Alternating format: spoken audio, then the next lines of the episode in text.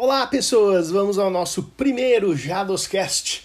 E para começar a nossa conversa, a gente vai hoje falar sobre os termômetros infravermelhos. Esses termômetros aí de pistolinha que o pessoal tem usado para ver, para ferir a temperatura do pessoal que entra numa loja, no supermercado, coisa parecida.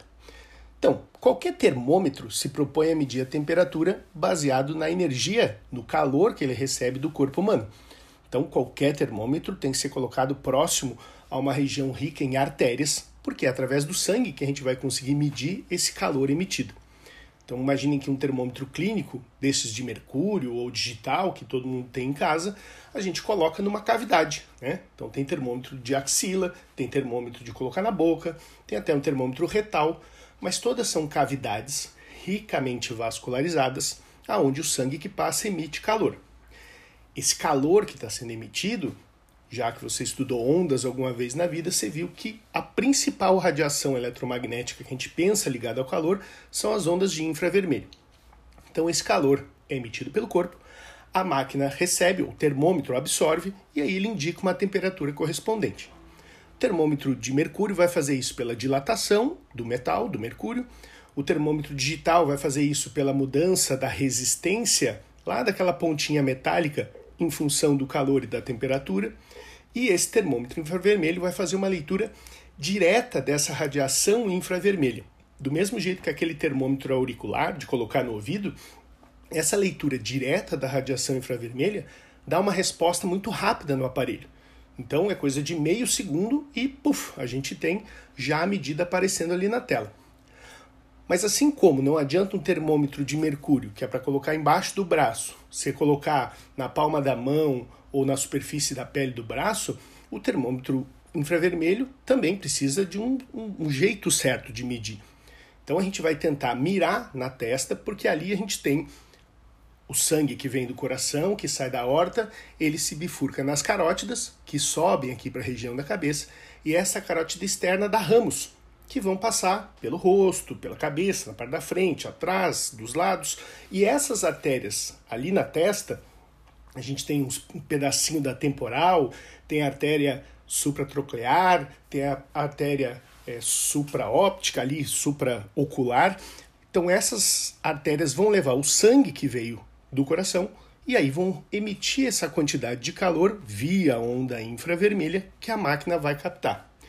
Mas se é uma radiação, se é uma onda que está sendo irradiada, se eu estiver muito longe, ela vai ter se espalhado demais e eu não vou conseguir medir a temperatura correta. Então, de nada adianta você chegar lá no supermercado, na loja, e a pessoa que mede está a 2 metros de distância. Ela não vai medir nada. Aí também falta um pouquinho de critério e bom senso de quem está medindo. Né? Se eu olho lá no visor e digo que a temperatura do sujeito está 32, isso não pode estar tá certo. Né? 32 o sujeito morreu, já era, ele está indo. Então precisa esse critério para se ajustar a esses erros de medida e fazer algo confiável. Então a maioria desses aparelhos de infravermelho, eles falam para a gente fazer uma medida ali, mirando na testa, entre 5 e 15 centímetros. Não adianta estar tá mais longe do que isso, porque a radiação vai se espalhando, né? assim como o som se espalha e vai ficando fraco, essa radiação se espalha e vai ficando fraca e já não mede mais o que deveria. Então ali eu vou conseguir medir alguma coisa no aparelho entre 32 e 43. Fora disso ele vai dar erro, né? Aí é óbvio que ele tem que refazer a medida, mas critério, né? Não vou aceitar uma pessoa chegando lá com 32, 33 graus Celsius. Não, não corresponde à realidade. O cara não pode estar ali de boas querendo ir no supermercado. Então a gente vai imaginar sempre essa distância e se a hora que você for passar por um ponto de checagem a pessoa não tiver nessa distância, fala para ela, né? Troca uma ideia ali para que as coisas melhorem para todo mundo. Então, o que, que a gente tem aqui de conceitos para você poder levar numa prova? Esse termômetro infravermelho, que também na prova você pode achar com pirômetro, ele lida com calor irradiado, e aí esse calor irradiado via onda eletromagnética, aí vincula isso com ondas de infravermelho, e saber também que toda emissão, você pode fazer analogia com luz, com som, toda emissão, à medida que aumenta a distância, a intensidade vai diminuindo. Tem muitas dessas relações que mostram aí que a intensidade cai com o quadrado da distância. Então, um pouquinho mais de distância, a intensidade é muito menor e aí as leituras vão ser correspondentes também muito, muito menores. Os termômetros que a gente pode usar com infravermelho são esse da testa, que a gente tem visto bastante por aí, e tem aquele termômetro auricular, que coloca na cavidade do ouvido. Né? Os pediatras gostam muito desse termômetro, porque afinal de contas ele dá uma resposta muito rápida, meio segundo eu tenho a leitura já no visor, e imagina, uma criança lá que está com febre, que está incomodada, é uma pequena almôndega que está lá enlouquecida sem saber o que está de errado com ela, nem sabe ainda direito como é que é a vida. Imagina quando ela está sentindo dor, febre, esse tipo de coisa. Ninguém vai conseguir botar um termômetro embaixo do braço dessa criança. Se vira de costas, ela já comeu o termômetro, irmão. Então precisa de um termômetro rápido, e esses de infravermelho são bem bons. Tem que tomar alguns cuidados agora mais específicos. Quando a gente fala da radiação emitida pelo corpo e da radiação emitida por um objeto, normalmente elas são feitas com infravermelho, mas com faixas, com frequências de infravermelho diferentes. Tá aqui um outro conceito importante.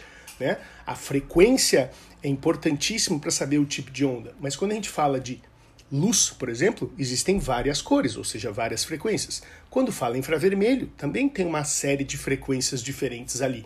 Então, cada corpo vai ter uma faixa de frequências característica. Não adianta eu pegar um termômetro infravermelho lá da indústria que mede a temperatura dentro de uma caldeira com metal derretido e querer usar esse mesmo termômetro para uma pessoa. Né? Não são as mesmas faixas de frequência, não vai funcionar. Alguns desses termômetros eles têm dois modos. Pode escolher modo corpo ou modo objeto, justamente por causa dessa diferença. Então, algumas coisas, né, objetos, vão ter uma faixa de frequências em que elas emitem infravermelho e outras uma outra faixa. Então, infravermelho não é uma onda, né? É uma faixa, é um grupo de frequências agrupados ali naquele mesmo, naquele mesmo intervalo. Do mesmo jeito que luz. Luz não é uma onda, né? Mas são algumas frequências, a gente conhece aí, porque dá para ver, vermelho, laranja, amarelo, verde, azul, lilás, violeta, e assim a gente vai entendendo esse intervalo, esse espectro aí de frequências de cada um desses nomezinhos. Os outros termômetros que também a gente tem são o de mercúrio, coloca embaixo do braço, recebe calor e aí tem uma dilatação daquela coluna de mercúrio. Quanto mais dilata, mais alto ela sobe na régua, maior o valor da temperatura que ela marca correspondente o termômetro digital, que a gente coloca embaixo do braço e muda a resistência daquela pontinha. Então, mudando a resistência, muda a corrente dentro de um circuito digital e aí isso dá uma temperatura correspondente. Então, vários termômetros aí existem com várias modalidades aí de registrar sempre este calor emitido pela fonte e a temperatura correspondente. As pessoas que constroem termômetros vão fazer essa ligação essa relação entre quanto de calor foi recebido pelo aparelho e a temperatura que ele deve mostrar. Por isso que é importante saber qual é o termômetro e como ele deve ser usado para a gente não ter ideias erradas de como está acontecendo. E se você identificar alguém que está medindo errado, é sua obrigação mandar ele ouvir este podcast e aí fazer com que mude a medida para todo mundo. Beleza? Mandem sugestões, digam aí coisas que vocês querem saber, como funcionam, mandem aí ideias que vocês querem discutir e vamos botar o JadoCast para funcionar. Abraço para vocês e até a próxima.